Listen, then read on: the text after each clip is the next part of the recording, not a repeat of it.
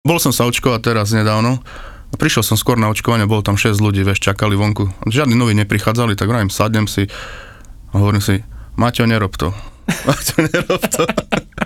a vieš, také nutkanie sa mal, hovorím, že uh, môžem sa vás niečo opýtať? Počuli ste niečo o Bitcoine, ale keď vás niečo zaujíma táto téma, kľudne sa ma opýtajte, využijeme aspoň takto chvíľku čakania. Pozrelo na mňa 6 ľudí. Neviem, poznáš film E.T.? No, videl som. Mimozemšťan, vieš, ten pocit, keď príde mimozemšťan na zem, zrazu sa na teba pozrie hrozne veľa ľudí, ak na mimozemšťana. Pozrel na mňa 6 ľudí, žiadna odpoveď, cítil som sa jak IT. A som povedal, OK. Vyskúšal si, nevyšlo, nevadí. Hej, v pohode, no. Dal si im tú možnosť, akože páči sa mi toto. Jednoducho Bitcoin. Podcast o budúcnosti peňazí, slobode a technológiách. Jednoducho Bitcoin.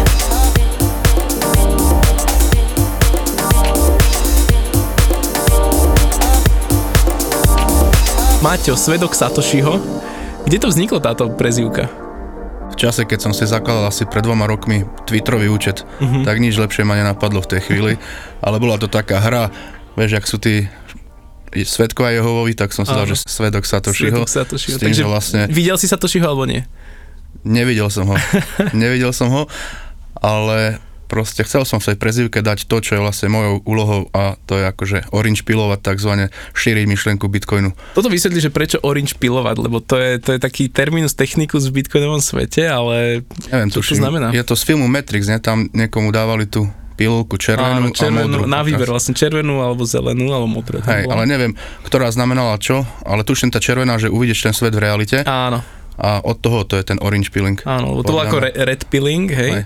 a orange, lebo bitcoin oranžová. Tak, tak si myslím. Jo, jo, súhlasím. To znamená, ty už keď si zakladal ten Twitter, tak už si bol bitcoiner. To bolo koncom roku 2019 a na jar som sa stal bitcoinerom v zmysle tom, že som ako pochopil, že cesta altcoinov a shitcoinov nie je tá správna. to nám trvalo mnohým dlhšie, áno.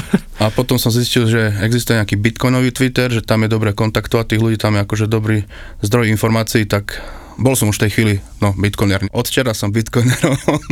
Vieš prečo? Viem prečo, lebo máš full note. Mám full note. Takzvaný Áno, áno. bitcoinový úzol. Tak, Veľmi tak, som tak. to Pre tých, čo, čo nevedia, tak to je vlastne tá celá história transakcií, celý ten blockchain. Ty si vlastne pôvodnom finančný poradca, robil si ľuďom úvery, hypotéky a podobne a dneska si full time, alebo proste, že už s presvedčením bitcoiner. Tak to ma zaujíma, že aká bola tá tvoja cesta k tomu bitcoinerstvu a, a čo si videl, či si videl nejaké také zlyhania toho, toho nášho bežného finančného sveta? Jeden kolega z finančnej branže, Milan, viem, že začal o Bitcoine rozprávať niekej v polke roku 2000, kedy to bolo 2017, ešte pred tým veľkým búranom. Mhm.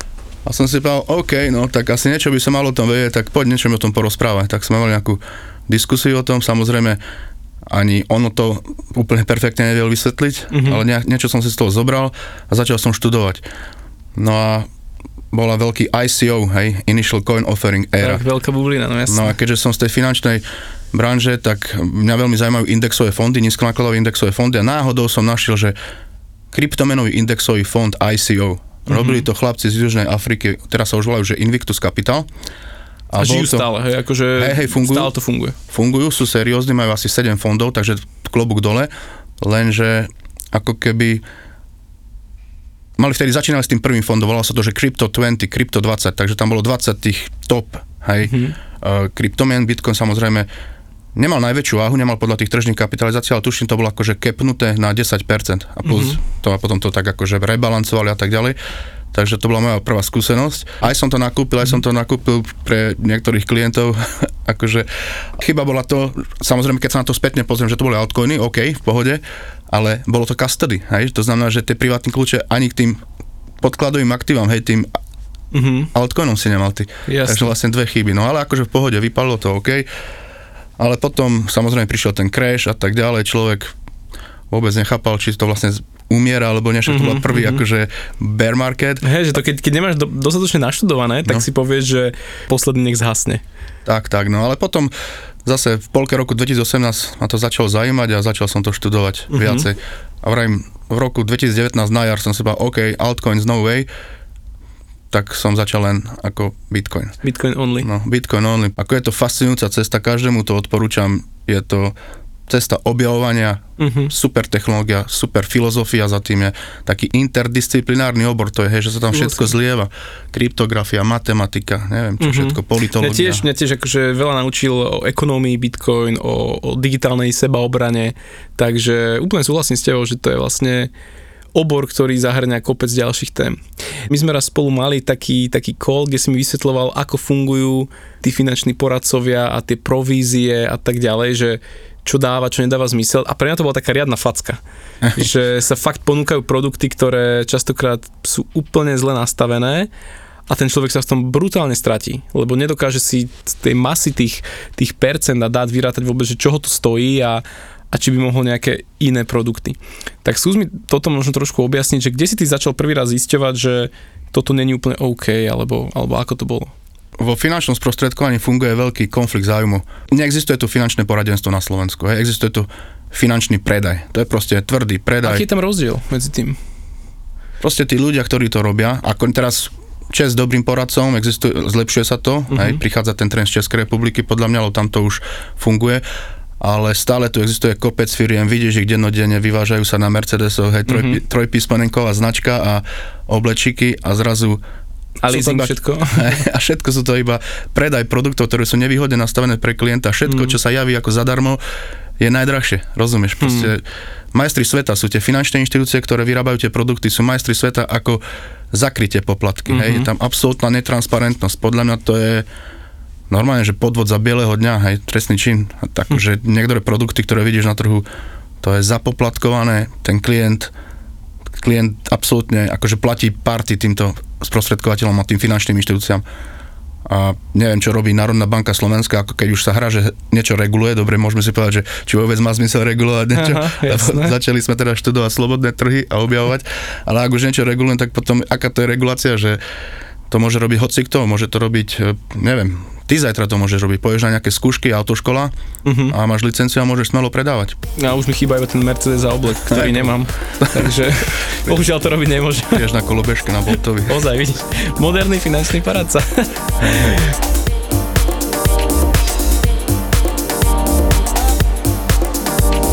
je taký bitcoinový umelec, volá sa Lučo Polety a to Američan žije v Mexiku a urobil také parádne plagáty. Ono, sa, ono to volá, že bitcoinová propaganda, hej, že uh-huh. slovo propaganda z, z vojnového obdobia a tak ďalej. Áno, skôr taká negatívna konotácia. Má, má to negatívnu konotáciu, ale to len kvôli tomu, že takto je zakorenené teraz, áno, ale akože tá pôvodný názov propagandy bolo proste, že reklama alebo niečo zviditeľniť a tak ďalej. Áno. Každopádne on má o tom podcast, počúval som fakt zaujímavá história. No a on robí také pekné retro plagáty uh-huh. a jeho taká, na, taký najlepší plagát je oranžová pilulka doktora Satoshi, hej? Orange Pill of Dr. Satoshi. Tá je preložená asi do 15 jazykov, mm-hmm. ten plagát, je tam dosť veľa textu. Tak si rád, že urobím to do Slovenčiny. Urobil som to do Slovenčiny, potom som ešte vybral ďalšie tri plagáty. No a mal som všetky texty pripravené tak ďalej, len nešlo ho kontaktovať, vieš, proste mm-hmm. zanepraznený, vieš, umelec a tak ďalej. Proste chceli by sme plagáty. A potom som psal tweet, OK, I'll pay you 5 million Satoshi, zaplatím ti 5 milión Satoshi, za dve hodiny odpoveď, OK, let's do it. Proste, Vieš, je to podnikateľ. Pohol sa. Pohol sa. Pohli sa lady. Dobre, takže to pre, tak sme to preložili, parádne to vyzerá a som si povedal, že no, kde by sme to umiestnili? Tak tá podsta, hej, bielemu papieru, alebo ak sa to volá, že white paper, hej, ten prvý, mm-hmm. bol 12 rokov, tak napadlo mi také ideálne miesto. Nikde v Košice neboli voľné priestranstva, uh-huh. iba pri Národnej banke Slovenska.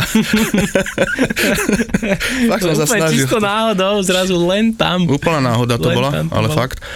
A tam sme si objednali nejaké tie, jak sa to volá, City Lighty od JC ano. Deco to bolo.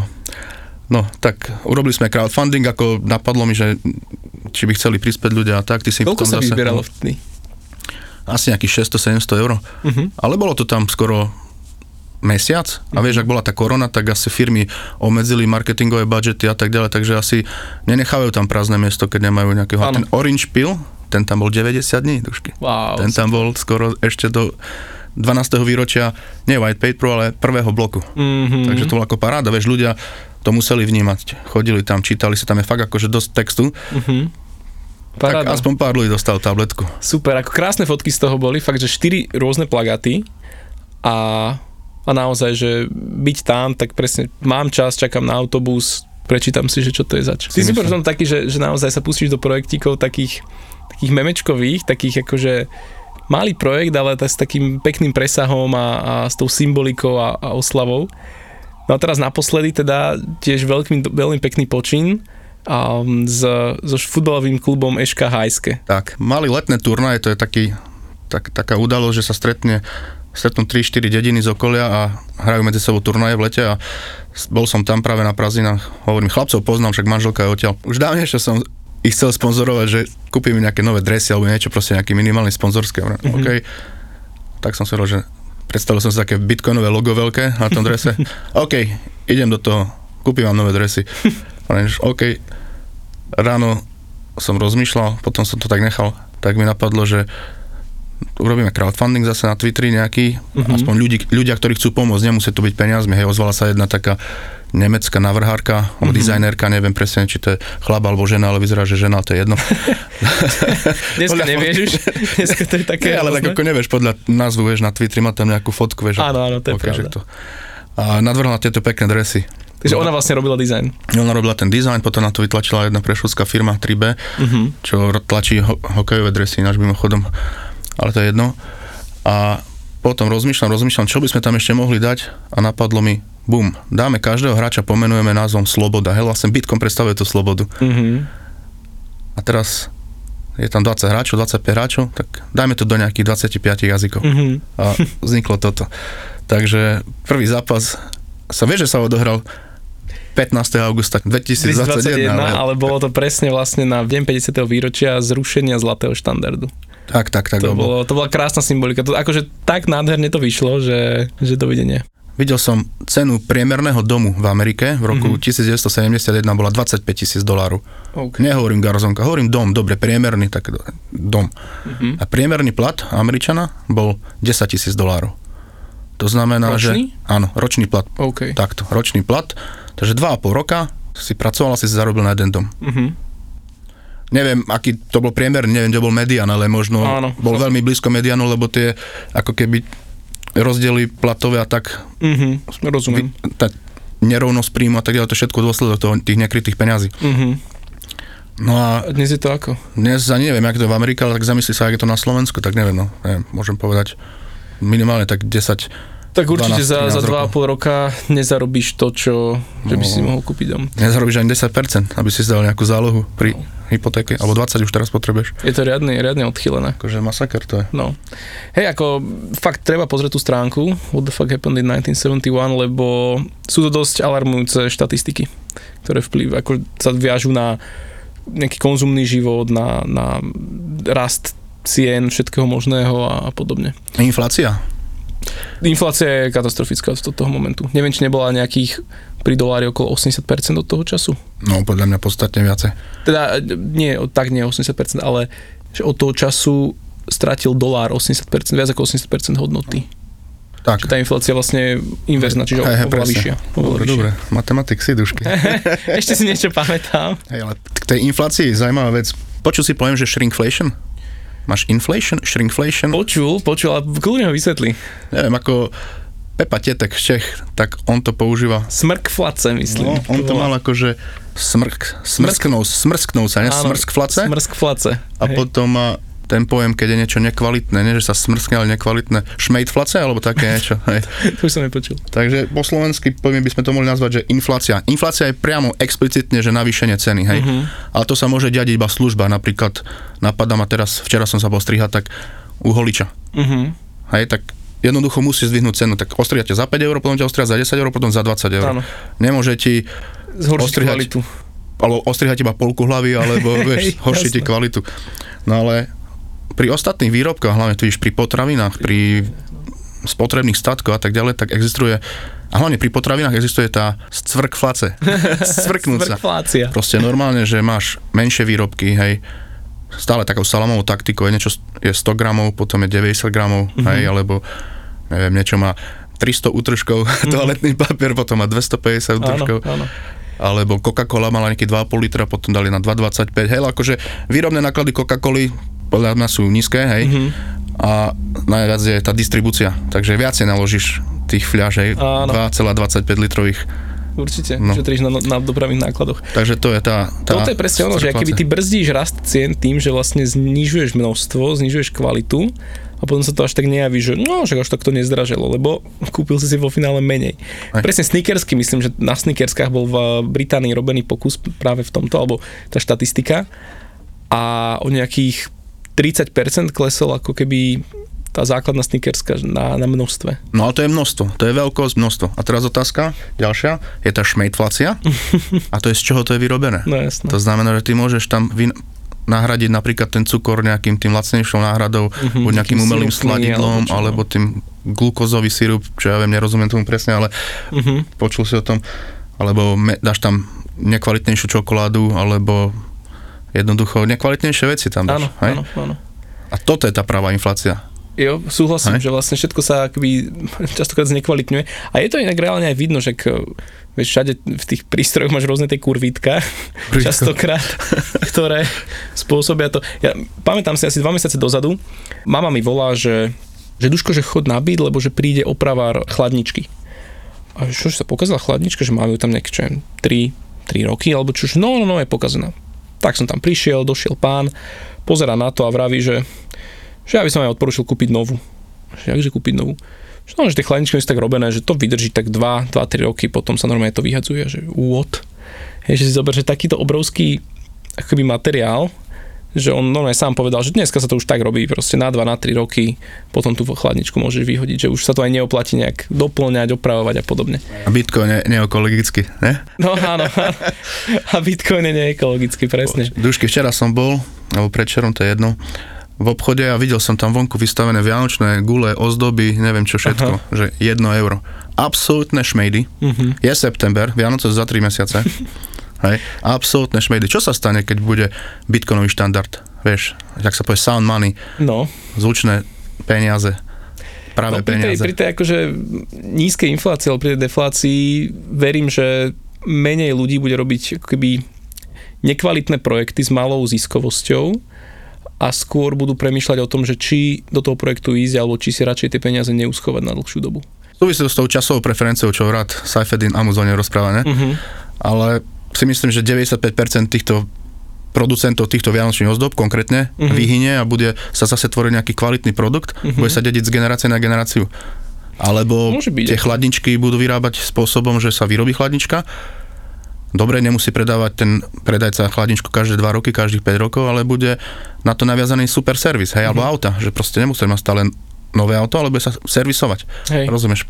Súhlasím, lebo vlastne čo tá inflácia spôsobuje je, že my máme potrebu čo najskôr minúť tie peniaze, lebo vlastne zajtra už sú o, o niečo menej hodnotné. A to isté tí výrobcovia, oni majú potrebu čo najskôr zarobiť tie peniaze a čo najskôr akoby vyprodukovať tie produkty, aby ich čo naj, najrychlejšie predali. Čiže inflácia veľmi vplýva na takú umelú spotrebu, s tým úplne súhlasím. Tak, tak, no.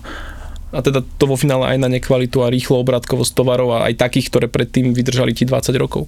Keď som sa s tatkom bavil, tak on mi vravel, že keď si kúpil v Tuzexe vtedy nejakú bundu, že to bolo nezničiteľné, alebo jeansy, že to sa nedalo zlikvidovať.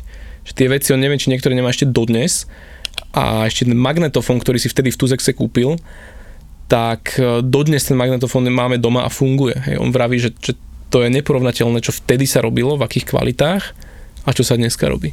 Tak, To je úplný, úplný rozdiel. Čomu sa venuješ v rámci Bitcoinu aktuálne? tak som teraz postavil ten full note Ó, tak gratulujem. a začínam objavovať tieto veci a hlavne Lightning Network ma zaujal. Teraz som sa pohral nedávno s multisigom, vieš, Mhm. ako s viacerými podpismi, alebo jak by som to povedal, však Mhm. neviem, či to mám tu prekladať. A, ale nerobil som to priamo aj cez Electrum, ale také jedno e, užívateľské príjemné riešenie je kasa. Mhm. Aj tak som tam sa skúšal hrať. S Kasu vlastne spolu založila, ak sa, ak sa nemýlim, Alana Vránova však. E, neviem, či založila, ale viem, že tam pôsobí, alebo Pôsobila, pôsobila, viem, že bola v áno, Trezore. áno. Sa tušilo, Takže má, máme tam aj taký československý rukopis v tejto firme. A to ako svetovo známa, známa firma Kasa. Hej, no, ináč, akože Československo, alebo česká scéna Bitcoinová je veľmi silná, keď som Tak, tak, to veľmi súhlasím. vlastne to je- Trezor, Trezor, Slash Pool. Slash Pool, Prvý pool, prvá hardwareová peňaženka na svete. Bitcoin má tie nejaké, ne? No, Automaty? General Bytes, No. no. asi najväčší producent, jeden z najväčších producentov bitcoinových automatov na svete, takže... No a akurát dneska začína Hackers Congress a, v Prahe Takže, takže aj to je miesto, kde sa stretáva obrovské množstvo takýchto z celého sveta vlastne krypto ľudí. A minulé niekto mi poslal fotku, že vlastne mali, mali tričko z Hackers kongresu, niekde našiel ho na nejakom typkovi v Novom Zélande. Hej, že úplne, že sa to rozšírilo kade do sveta.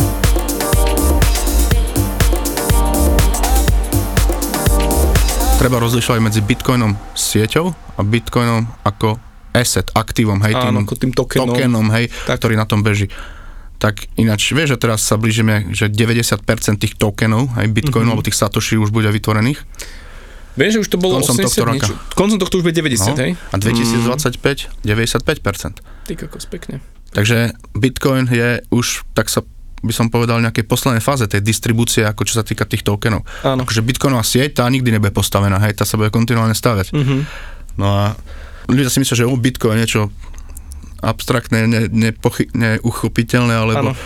čo myslím, možno keby sme nazvali Bitcoinovú sieť ako Bitcoinet, hej, ako neviem, že to musíme premenovať, ale keď Mhm. niekedy sa snažím niekomu to vysvetliť, poviem, že zabudni na slovo Bitcoin. Máš Bitcoinet, hej, taká a nadstavba internetu, Mhm. A na tom beží nejaké to platidlo, ktoré sa volá Satoshi. Takže Mhm. žiadny Bitcoin. Bitcoinet, Satoshi. A ja keď sa snažím vysvetliť ten rozdiel medzi sieťou, protokolom a tým... eh, To je dôležité rozlišovať, súhlasím, súhlasím. No pre mnohých, mnohých iných projektoch, v tých altoch je to ako oddelené, že máš sieť, ktorá sa volá tak a to, token sa volá inak.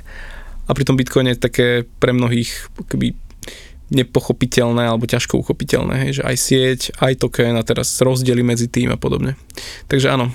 Jedného dňa si aj tak myslím, že už viac- menej ceny budú len v Satoshi. Že ak Bitcoin naozaj bude úspešný a bude sa stávať tým štandardom, tak udávať ceny v Bitcoine nebude dávať zmysel.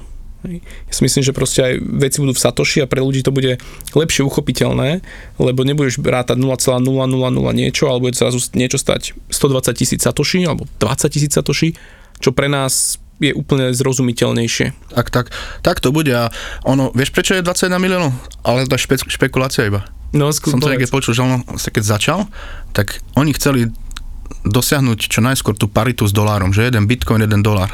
Vieš, Aha. to bolo také podstatné, to som počul nejakú teóriu na tom. Takže si zober, že to vzniklo v roku 2009, Mhm. bola tá prvá éra, éra halvingu, takže sa malo vytvoriť 10,5 milióna bitcoinov. Tak. Aj Satoshi niečo mal, možno po dvoch rokoch, neviem, keď bol dolár asi po troch rokoch, takže možno niekde cirkulovalo nejakých 5 miliónov bitcoinov, takže veľmi maličká tržná kapitalizácia, hej, Mhm. cena krát počet.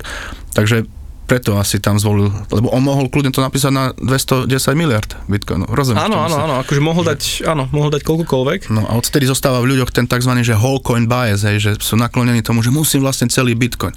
Hej, a to vôbec si povedal, že vôbec nemá zmysel teraz kúpať Bitcoin, lebo Bitcoin je drahý. Tak. Bitcoin ľudia je veľmi lacný, lebo na cenu Bitcoinu treba pozerať cez pohľad tržnej kapitalizácie. Mm-hmm. To Mhm. znamená, že koľko je Bitcoinov vytvorených krát jeho cena a sme teraz niekde nejakých 700 miliard dolárov. Mhm. Či, na chvíľku sme išli cez 1 bilión dolárov, Áno. teraz sme nejakých 700 miliard dolárov. Ukazuje nám to ten trh, že čím ďalej tým viac aktív sa presúva do toho Bitcoinu a aj mnoho tých hedžových manažérov akoby už nejaké čas, nejaký, nejaké percento portfólia dávajú akoby do toho Bitcoinu.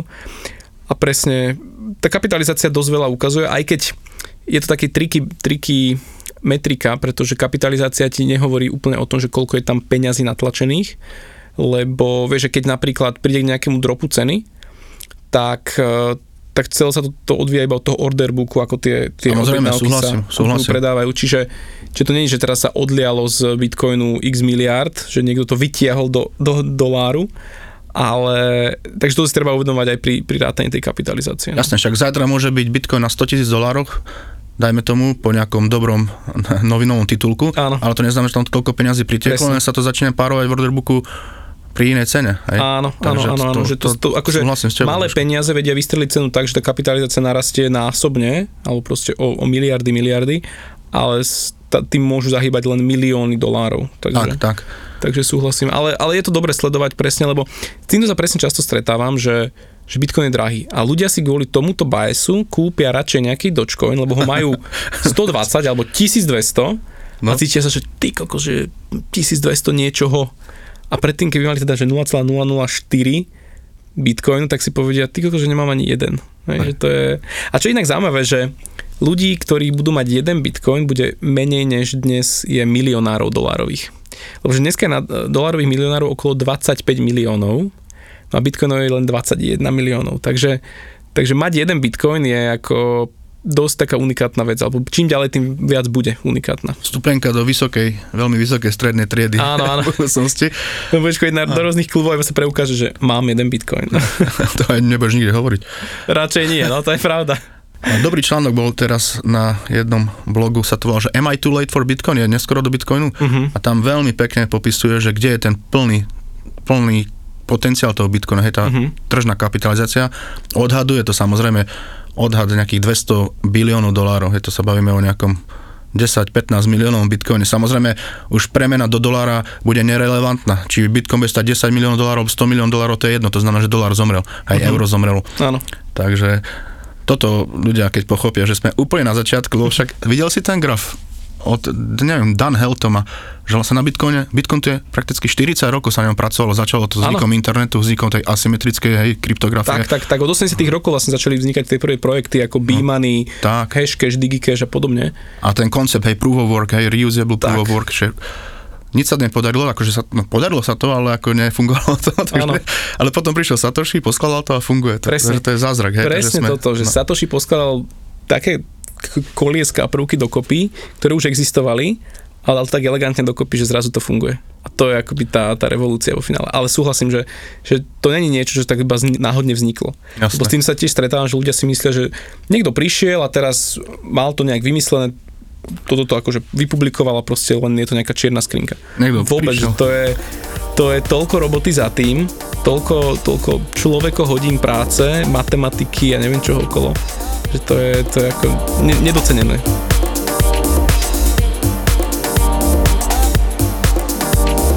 Kúpiš si Bitcoin za čiastku X. Maximálne, čo, o ktorú prídeš, ak Bitcoin nebude úspešný, čo Je X. si myslím, že je malá pravdepodobnosť, Uh-huh.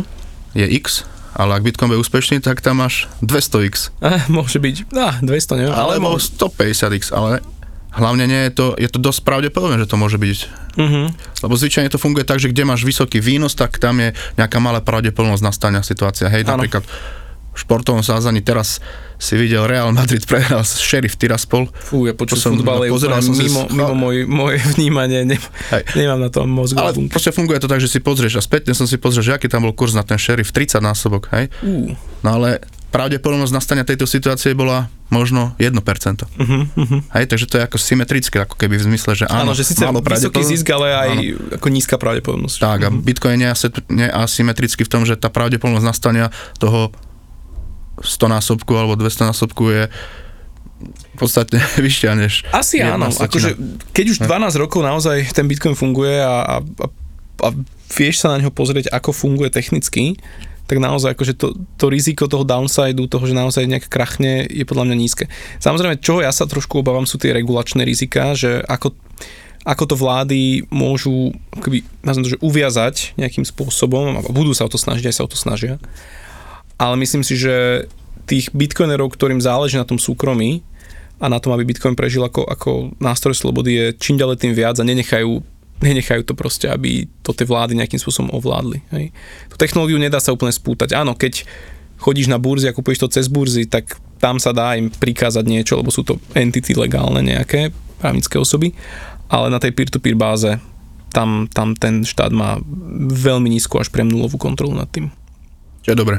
Čo je veľmi dobré, ako, tak nás to vzniklo, aby to bol nástroj odolný voči, voči štátom. Ako to, to je ten hlavný, hlavný benefit toho Bitcoinu, že nedá sa len tak vypnúť. Pretože tie projekty, čo vznikli pred ním, ten dôvod bol to, že vlastne bežalo to na nejakom jednom serveri, no a prišla vláda a povedala, no tak buď to vypnete, alebo my vypneme vás a dáme vás do basy. Hej? Takže vlastne vtedy ľudia museli, nemali veľmi na výber. Sú teraz napríklad tá kryptomena XRP, ne? tak tá beží na koľkých serverov možno. ako stane, neviem, tak, to je taký shitcoin, že tomu ani nevenujem pozornosť.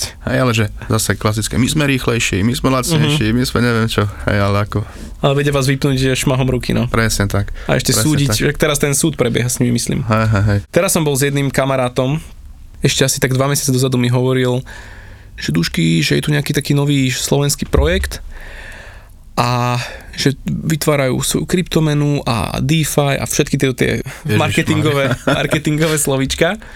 A ja som sa potom na tú stránku a vyzeralo to úplne tak všetko akože čierna, zlatá farba, vieš, také úplne také cigánske, amatérske podľa mňa a také, že len marketing na to, aby nabalili ľudí. A vravím mu, že fú, že počúvaj ma, že neodporúčam ti veľmi do tohto ísť, že podľa mňa to je taký dosť podvodný projekt. A on sám povedal, že tí chalani, že no, že oni tak robia, že oni sa tomu nechcú nejak dlhodobo venovať, že to je skôr také, že nejak to vybustovať a potom nechať tak. Tak ja vravím, že uh, ty vole, že keď toto povedia na rovinu, tak to je drsné. No a bol som s ním pár dní dozadu a sa ho tak pýtam, že no čo, čo s tým projektom? No, že už to tak ako zakapalo, že už to zrušili, ale že mu slúbili, že mu dajú rovnaké množstvo tokenov, čo tam mal predtým v nejakom novom projekte, ktorý akože idú teraz robiť. Super. A ja, že bože, bože. Toto mám že toto sa deje a mnoho ľudí naletí práve na takéto marketingové claimy. Je to, je to smutné, hlavne, že veľa ľudí podvádza na tom Bitcoine v zmysle, s tou značkou Bitcoin, hej, mm-hmm. že to, že je nejaký iný token, OK, budiš. Áno. Celé, ako je to zlé, ale... Áno, že ako je to voľná konkurencia, že kľudne Nejak sa si... snažte, ale hej. Ale že vidia ľudia, že Bitcoin je vnímaný, aký, ako je vnímaný a v tom začínajú nové projekty, že aj daj 250 eur, rozbehneme. Mm-hmm. Neviem, Haščák, Matovič povedal, že budeš mať, hlavne ľudia chcú nereálne zisky 100 násobok. Ja keď som hovoril o 100 násobku, to som hovoril za 15 rokov, za 20 áno, rokov, áno, za pri stave tzv. hyperbitcoinizácie, že celý svet tak. je jedna svetová mena. To nie, že teraz Alebo mena, peniaze. Uh-huh. Presne, že tieto stránky hovoria, že 5 násobok mesačne, alebo dokonca BitConnect, možno si pamätáš ten, ten, tento projektík, BitConnect slúboval, myslím, že 1% denne. 1% zhodnotenie denne. Čo je to, to je nereálne tiež, to je akože extrém. Bože, akože úrok z úroku, to nie je ani 30%, že za mesiac to no, musí byť možno 45, alebo neviem, no. musíme dať kalkulačky. 1,01 na 30. 1,01 na 365 za no, rok. za rok na 365. No, paráda. Čo je krásne, krásne číslo. Čo ty máte inak ako nováčikom tak nejak odporúčaš, že keď sa s nimi stretávaš, asi často sa s nimi stretávaš, tak aký je ten postup, čo tým ľuďom hovoríš, čo, s čím by mali začať, možno čo si prečítať alebo na čo si dať pozor? Treba to rozdeliť na ľudí, ktorí vedia anglicky a ktorí nevie, nehovoria anglicky, hej, uh-huh. čo mhm. je veľmi podstatná vec v tomto, lebo veľmi kvalitné zdroje sú v angličtine. Súhlasím. Prichádzajú v slovenčine, však, uh-huh.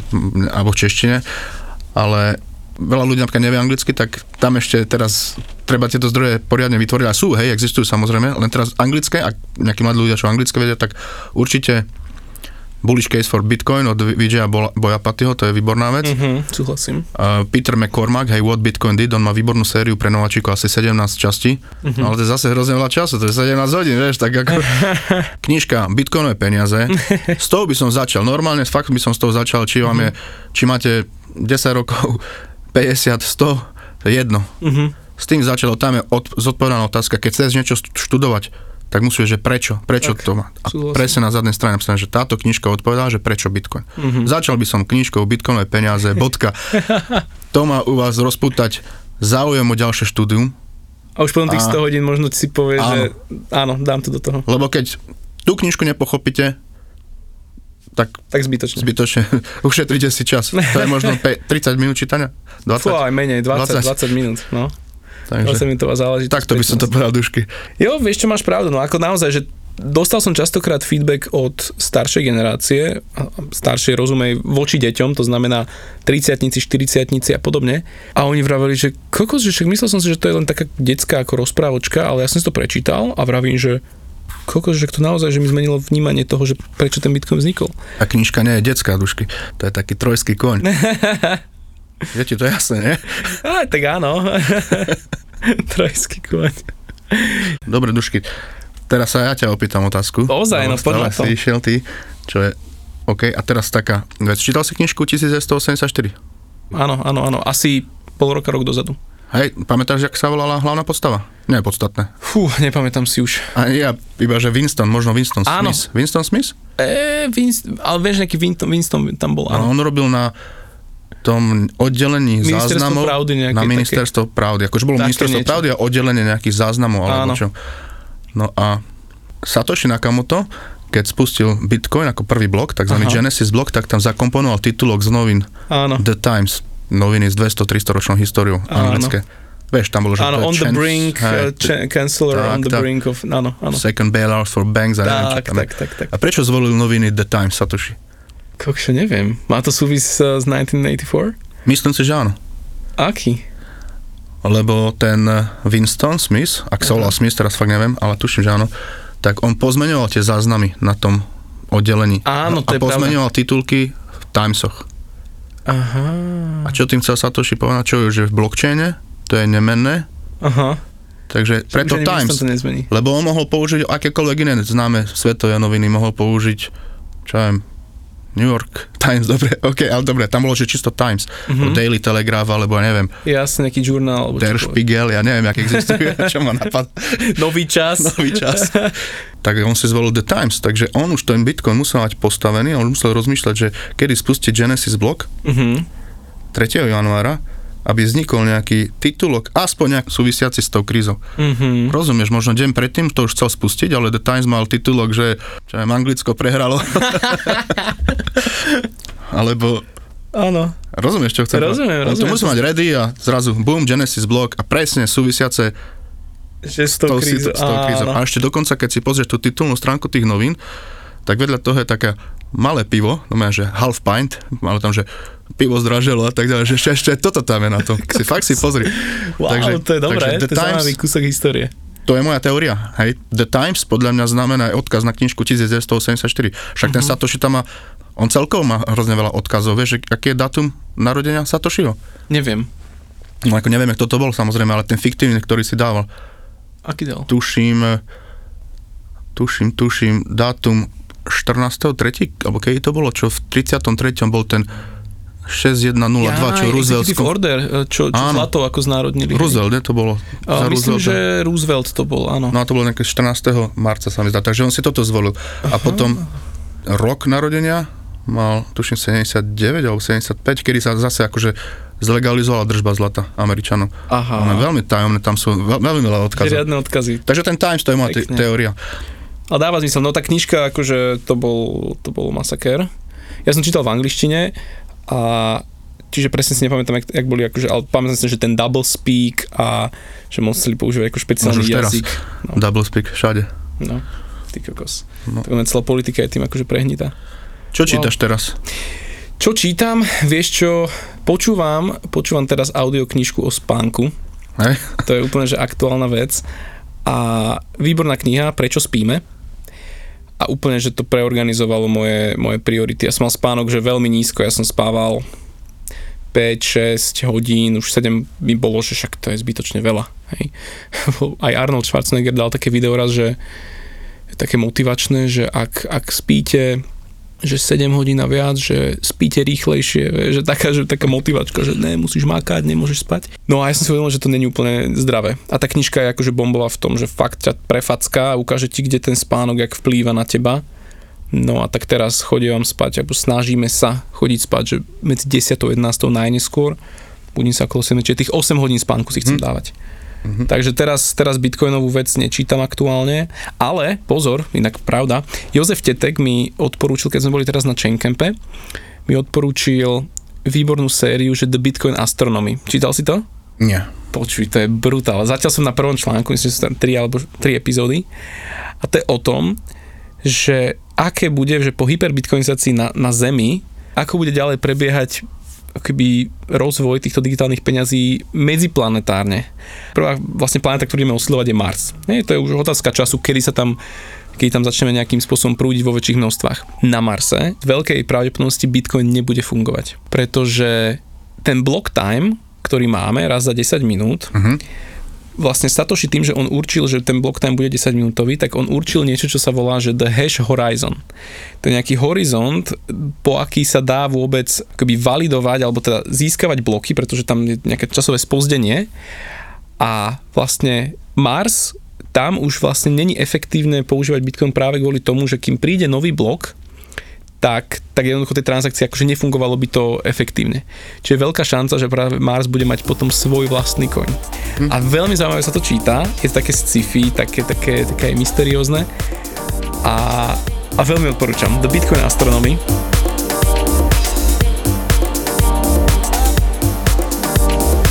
Raz som si v piatok večer, to tuším bol, zapinkal na stavkovej kancelárii, ale v eurách, vieš? Uh-huh. Nejaký futbal som pozeral, proste vťahnutie do deja, proste sranda, hej, čo, čo, casual gambling, hej, takzvaný.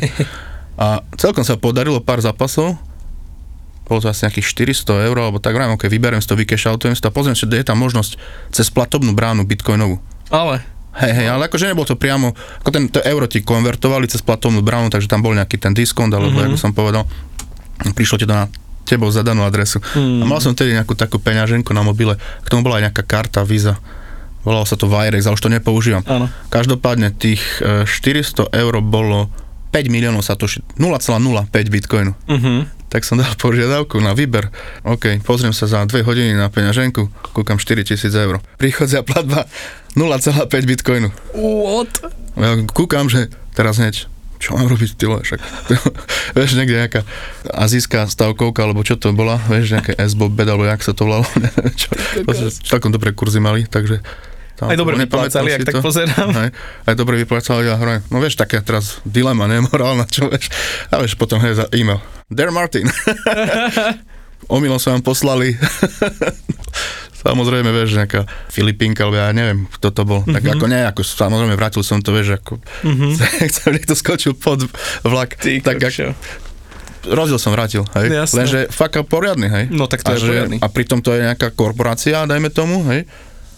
Niekto tam klikol, presne to, No. desatina čial, čiarka zle. Takže tam musíte tiež mať nejaké procesy nastavené kvalitné. No. Hej, takže ten Bitcoin je nemenný v tomto. Hej. Mhm. Keby som to nevrátil, keby, čo ja viem, ma zrazí auto v tej hodine, tak ako, Tak že to nemajú. No. No, jasné. keby som si dal vyplatiť 5 a oni mi poslali 500, tak proste... Krásne, to bolo krásne. Akurát teraz, teraz som včera čítal príbeh, že e, čo to je týždeň dozadu, že Bitstamp posielal nejaký, nejaké tokeny cez Ether, cez Etherovú sieť a zaplatili omylom na fíčku 27 miliónov dolárov. To som tiež čítal, no. No. no. To je masaker. Ale že vrátili to potom, že vrátil to ten, ten miner, alebo tí, čo to vyťažili. Ale si zober, že ťažíš, ťažíš, ťažíš a zrazu bám. Proste, že takéto fíčko tam dobehne. Vždy dávam hosťom tri záverečné otázky. To som si nevšimol, To keď som nevšimol. počúval tvoje prvé podcasty, ale dobre, ok. Dávam také, By som také sa úplne aspoň rýchlovky. pripravil, ale dobre, dobre, počúvame. Takže prvá je, že čo pre teba znamená Bitcoin? asi teraz moju najbližšiu životnú cestu, hej, na najbližšie obdobie. Se chcem byť pri tom, keď sa zavádza nový finančný systém, či to nazveme alternatívny, paralelný, proste ideme opraviť tento nefungujúci svet, je to veľká výzva. Chcem, aby som bol pri tom, v zmysle, že sa podielam na tom, Uh-huh. keď môj syn povie niekedy, že môj tato budoval Bitcoin, hej, lebo neviem, že ho budujem ja, ale prispievam nejakým nejakým trepotom Mhm. maličkých motýlých krydiel, tak chcem, chcem byť pri tom, no, že meníme tento svet, ako má to zmysel. Aj to není o zbohatnutí Bitcoin, je práve o náprave tohto Mm, nespravodlivého finančného systému. Proste o zrušení otroctva. Bitcoin je abolicionistické hnutie. Veľmi dobre povedané. Čo ty vnímaš ako najväčšiu výzvu ľudstva v najbližších rokoch? Dobre, všetci teraz hovoria o klimatickej zmene a tak ďalej, lenže to je niečo, čo paradoxne Bitcoin môže vyriešiť. Uh-huh. aby sme neskončili v nejakej digitálnej totalite, aby sme neskončili mm-hmm. ako otroci, lebo už iné inú možnosť nebudeme mať. Raz nás sú také nástroje, také sledovacie nástroje, že keď sa teraz to nepodarí uchmatnúť do vlastných rúk, mm-hmm. tak sme už navždy stratení. Už nebude žiadna opozícia, už nebude žiadna ako keby možnosť demonstrovať, alebo mm-hmm. čo na to hovorím na globálnej úrovni. Áno, hej? áno. Takže buď teraz, alebo nikdy. Teraz sa to všetko rozhoduje. Súhlasím, to je, to je veľmi veľká téma. Takže to je tá najväčšia výzva ľudstva. A potom to priamo tiež súvisí s tým Bitcoinom a priamo to súvisí potom aj s tou globálnou klimatickou zmenou, lebo Je to poprepájane. Hej, to je všetko poprepájane. Ak budeme mať tvrdý zúčtovací systém, ako je Bitcoin, tak budeme tvoriť kvalitné veci a nebudeme tvoriť nekvalitné veci a možno na svete nebude toľko miliard ľudí, alebo Mhm. toľko, lebo ono vlastne tým pádom, že tie chudobné krajiny nemajú žiadnu formu, žiadnu možnosť tvoriť kapitál, nejaký Bangladešan alebo neviem, Mhm. kde sú, tak vlastne v takom pyramidom systéme. On musí vytvoriť jediný kapitál, čo má ľudský, Ľudský že musí kapitál. vytvoriť príklad 10 detí, Mhm. hej, alebo neviem, lebo tým mu pomôžu na tom No jasné. poli. Keby mal možnosť fakt tvoriť si nejaký ten kapitál, nebol, nebol by v prostredí, kde není, že inflácia, ale je mega hyperinflácia, Mhm. Tak podľa mňa by to úplne ináč fungovalo. To je nejaké to- filozofické zamyslenie, hej? To, Áno, áno, áno. Ako dá- dáva to nejaký zmysel, hej, súhlasím, že, že to môže aj takto nepriamo vplývať aj na populáciu a Čisto. podobne. Čo by si odporúčil nováčikom v Bitcoine? Všetkým ľuďom odporúčam stať sa nováčikom. Tak. wow, to je krásna myšlienka. To je krásna myšlienka. Proste dajte tomu šancu, naštudujte si to a je to tu, je to tu 40 rokov, 12 rokov to funguje, bude to tu ďalších x desiatok, mm-hmm. stoviek, tisíc rokov. Proste všetci šikovní ľudia, dobrí ľudia, dobrej vôle, poďte do toho, či ste advokáti, notári, či zo Slovenska, budeme vás potrebovať v tomto nástupe bitcoinovej revolúcie. Jednoducho Bitcoin.